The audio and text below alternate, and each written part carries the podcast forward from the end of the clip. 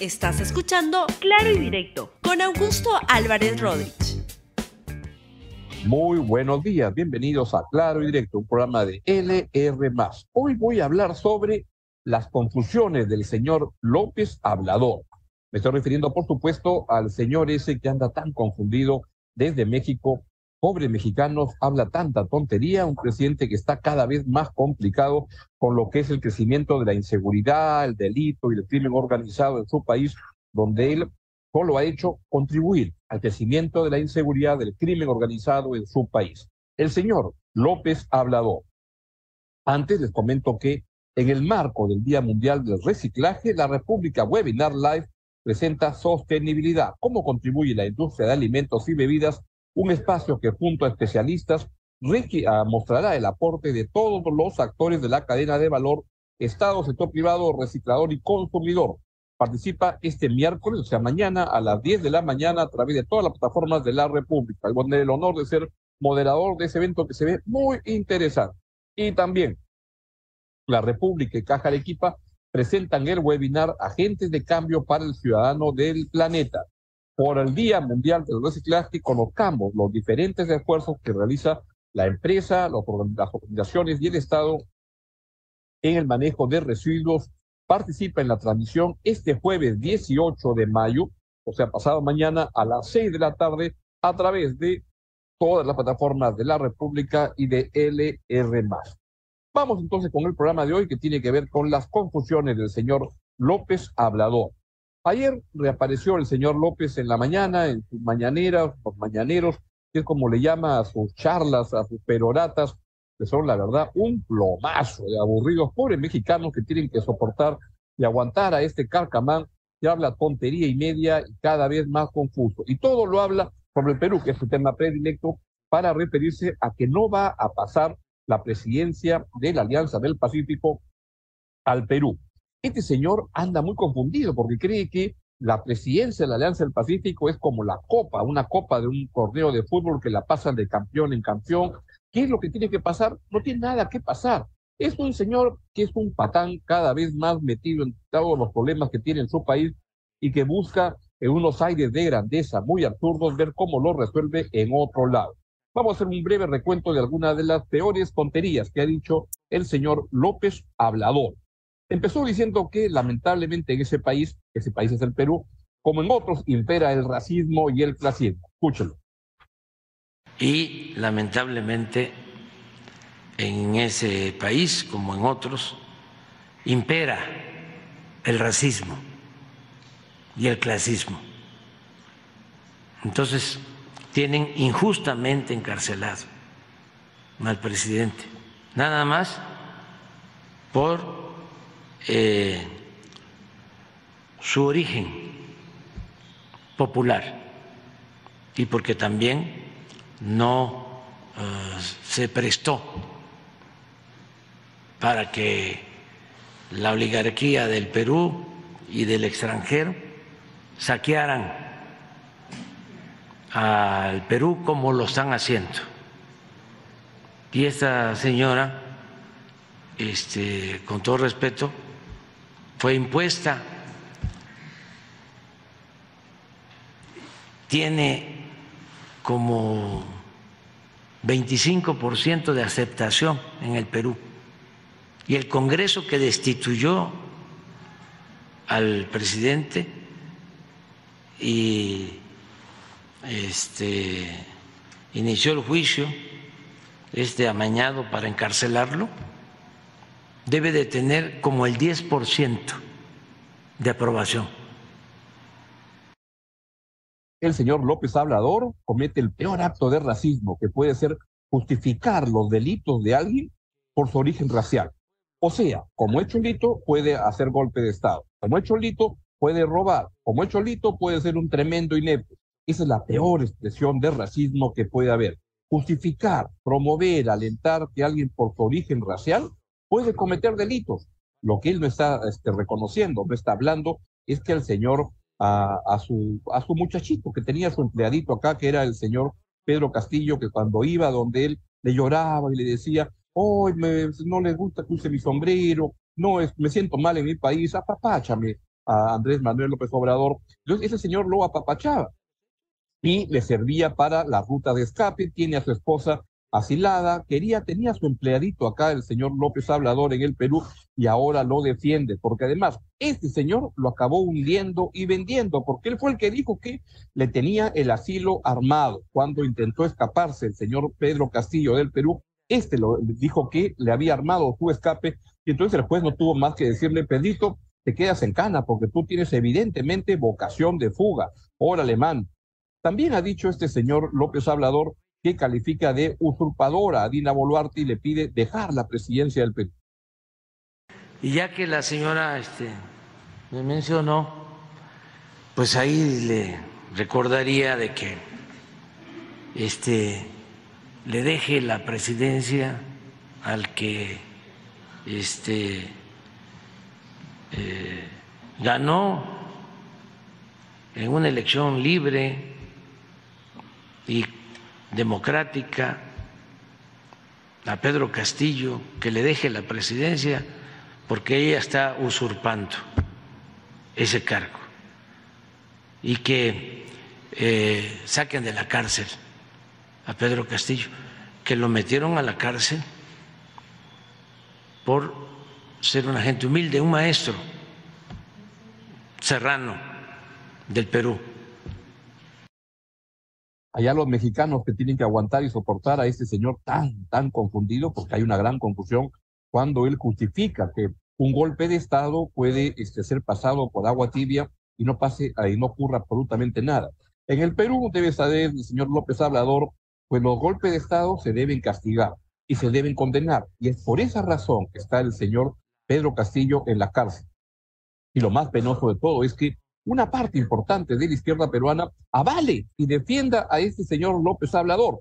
Por ejemplo, hace un tiempo el señor ah, rector de la UNI, el señor López Chao, una persona distinguida, una se ve inteligente, pero dijo que él creía que el señor López Hablador, López Obrador, tenía razón, que las cosas que decía, que se estaba juzgando mal a Pedro Castillo y todo eso, tenía razón. Esa es la parte de la izquierda que pretende avalar golpe de Estado en el Perú. Es penoso y lamentable. Vamos con más barbaridades que ha dicho el señor López Hablador. AMLO le dice a la señora Boluarte que no le puede entregar la presidencia de la Alianza del Pacífico. No se la puedo dar por nada, órale, mano.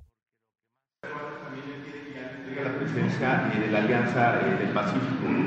Pero es que este no le puedo yo entregar nada porque este ella eh, no es legal y legítimamente para nosotros, presidenta del Perú. No, eh, eh, esa fue la opinión también del presidente. Son cuatro países. Es Chile, es Colombia, México y Perú. Y la opinión de el presidente de Colombia, pues, es parecida a la mía y el presidente de Chile pues tampoco está interesado en que se le entregue al Perú lo de la presidencia de este grupo que se llama Alianza del Pacífico. Nosotros también no tenemos ningún problema, lo que pasa es que a ellos no pues se la podemos entregar a Chile o este a Colombia y que ellos vean qué, qué hacen. Este, pero esta señora, eh, con todo respeto, eh, usurpadora, eh, expulsó a nuestro embajador del Perú. Bueno, López Hablador, que tiene una corte de ministros que son de los más sobones y le dan la razón en todo, y le dicen que está bien, pues no está bien, porque lo que está diciendo no tiene razón. Evidentemente, Gustavo Petro es su, compinche y piensan igualito. Y este, pero en Chile no, en Chile tuvo el señor Boric unas declaraciones bastante insólitas y luego de eso vino un cambio en la Cancillería, donde salió la señora Urrejola, que representaba un grupo de activistas un poco afebrados este, en la Cancillería, Ahora hay un excelente canciller, el señor uh, y él ha dicho que evidentemente le corresponde la presidencia de la Alianza del Pacífico al Perú. Así es que que se informe mejor el señor López Hablador, que tenga su sociedad con, con, con Gustavo Petro, que andan afiebrados, porque ellos saben a quiénes defienden. Esto es par de a López Obrador. Con a Petro defienden a Daniel Ortega, defienden a, a, Nicolás Maduro, defienden a Miguel Díaz Canel, defienden a los criminales sanguinarios antidemocráticos de Cuba, de Nicaragua, de Venezuela. Esa es la democracia que aspira y cree el señor López a, Hablador. Avala, por ejemplo, el señor Petro, que este, cree que el fiscal de la nación es su, su, subalterno y cree que le puede dar órdenes y se pelea con la Corte Suprema en un contexto en el cual el señor Gustavo Petro siente, se siente un emperador que puede hacer lo que le da la gana. Y esto ocurre en un contexto en el cual sigue este cargamontón en algunos casos con expresidentes como Evo Morales. Si pueden, por favor, poner el tuit, porque esto ha sido muy coincidente. López Hablador con Gustavo, que se cree Gustavo Petro Perú, y que puede hacer acá lo que le da la gana, y Evo Morales. Y entonces lanzó ese tuit a el señor a Evo Morales, despotricando a, sobre el Perú, diciendo que después de ordenar la expresión armada, etcétera, etcétera, etcétera. También apareció el señor Gustavo Petro con este otro tuit. Si lo pueden poner, por favor, muy largo diciendo que en su país no hay golpe de Estado y le estaba respondiendo a un militar que tuvo una declaración sobre su gobierno. De verdad que el señor Gustavo Petro Perú la tiene bien complicada en su país. Les voy a contar, por ejemplo, que este, en la última semana de abril el presidente de Colombia anunció la salida de siete ministros y entre ellos el cambio más relevante fue el de la designación de Ricardo Bonilla en el Ministerio de Hacienda es un funcionario muy cercano a, Gustavo Petro y en reemplazo de alguien con mucho, mucho prestigio como el señor José Antonio Ocampo. Y esta uh, estructuración del gabinete marca la ruptura de la alianza del gobierno de Petro con el sector más moderado del Senado. Y ahí lo que está pasando es que se le está deteriorando mucho la situación política en, uh, en, en Colombia Petro su aprobación ha caído a 35% en la última medición, luego de haber sido 56% al comienzo de su administración. Y la inversión privada ya lo ve al señor Gustavo Petro Perú como un riesgo para las inversiones. Ve que hay un entorno desfavorable en Colombia para las inversiones. Y este, ya el gobierno de Petro se le ha caído porque ya no tiene la, alianza con el, Congreso de la República y entonces lo que está yendo es a un giro confrontacional. Y para eso busca enemigos tanto dentro del país como fuera. Y se le emprende contra el gobierno del Perú. Así están las cosas en Colombia. En Bolivia hablábamos del señor Evo Morales. Bolivia tiene un descalabro espantoso en, su, en su economía, producto de este modelo económico que se le ocurrió inventar al señor Evo Morales, que lo pregonaban como el gran modelo para, para promover las economías de la región, que fue un desastre y que ha puesto a Colombia ahora al colapso, al borde del colapso, y este, no tiene ni siquiera dólares, hay las colas de dólares en el Banco Central para comprar, bueno, pueden venir a comprar al Perú, como ha dicho el, doctor Julio Velarde, presidente del Banco Central, no hay problema, señores bolivianos, échenle la culpa a Evo Morales. Y en ese contexto, eh, la canciller uh, Cecilia Gervasi ha salido a hablar y les ha dicho a estos señores, especialmente al señor López Obrador, pero también a Petro, que tienen un interés en tergiversar la realidad. Escuchen. Muestra también un evidente interés de tergiversar la realidad, con el aparente fin de ocultar los problemas internos de gobernabilidad que ambos enfrentan en sus respectivos países. Las referencias particulares del señor Petro sobre la fiscal de la Nación del Perú, además de faltar a la verdad, son una clara demostración de su no reconocimiento a la independencia y autonomía constitucional que tienen las fiscalías en el marco de un sistema democrático. Adicionalmente, la posición asumida por el señor López de no entregar la presidencia de la Alianza del Pacífico al Perú es una manifestación del nivel de negligencia con el que orienta sus acciones en el ámbito exterior que afecta al proceso de integración más exitoso de los últimos tiempos y peor aún, a las necesidades de su población. Los argumentos aludidos hoy por el señor López para no entregar la presidencia de la Alianza del Pacífico que le corresponde a nuestro país muestran insensatez y una visión sesgada que no se condicen con el reconocimiento del mandato constitucional de la señora Presidenta de la República, ratificado por la comunidad internacional en su conjunto. El señor López ha decidido obstaculizar y detener las labores de la Alianza del Pacífico, en lugar de permitir que los Estados miembros que desean permanecer en ella avancen conjuntamente con los países candidatos a integrarla y los Estados asociados y observadores en el fortalecimiento del bloque. El señor López es el único responsable de la paralización de la Alianza del Pacífico y de las consecuencias que ello generará para los pueblos. Los países que no deseen trabajar en el marco de la alianza deben considerar suspender su participación en este mecanismo. Bueno, y hay una confusión bien grande por parte del señor López Hablador, el presidente de México, porque la Alianza del Pacífico es un acuerdo comercial. Lo que tiene es acuerdos que siguen su marcha y que no hay una presidencia formal, no es una, un diploma, un timón, un palacio que hay que entregar. Es simplemente la coordinación del grupo. El grupo no va a avanzar en cosas nuevas, pero sigue ocurriendo lo que ya tenían firmado hasta ahora que es bastante. Es un grupo uh, de integración regional muy importante que ha tenido grandes avances y que este, pues ha, ha, ha seguido, continúa, continúa hasta ahora, que no va a pararse porque el señor López Hablador diga que, este, eh, que no le entrega la presidencia del Perú. Está, pobre señor, dijo al comienzo que le iba a, a, consultar al grupo de Río. Ya no hay grupo de Río, el señor vive alucinado.